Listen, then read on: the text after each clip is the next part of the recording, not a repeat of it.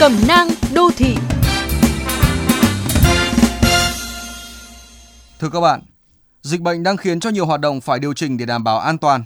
Theo đó, hành trang của bạn cũng cần được cập nhật, ví dụ như việc đưa vợ đi đẻ. Việc sinh nở tại bệnh viện trong mùa dịch COVID-19 có khá nhiều khác biệt so với thông thường, thậm chí so với chính mùa dịch năm ngoái. Do đó, các ông chồng có vợ chuẩn bị sinh đẻ cần nắm được một số thông tin để chủ động hơn trong kế hoạch chuẩn bị. Hiện nay, để siết chặt phòng dịch, tất cả các cơ sở y tế chỉ chấp nhận một người nhà đi kèm thai phụ trong suốt quá trình từ nhập viện đến lúc xuất viện. Ngoài kê khai y tế, người này cùng thai phụ trải qua được khâu xét nghiệm sàng lọc COVID-19. Sau xét nghiệm, không được rời khỏi khu vực bệnh viện, không được đổi người trừ trường hợp bất khả kháng. Điều này đồng nghĩa sẽ không có chuyện những người khác được vào thăm hoặc chuyển đồ.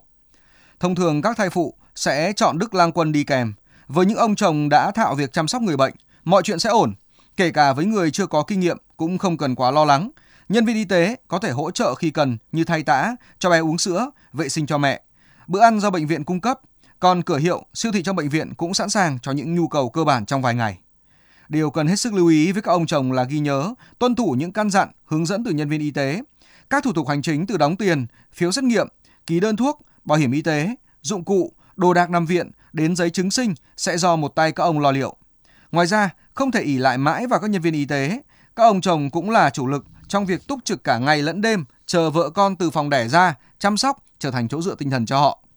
Bên cạnh sẵn sàng về mặt tài chính thì hành lý gọn nhẹ, sức khỏe minh mẫn, tinh thần lạc quan vui tươi sẽ là sự chuẩn bị tốt nhất để các ông chồng có một hành trình vượt cạn cùng vợ thuận buồm xuôi gió.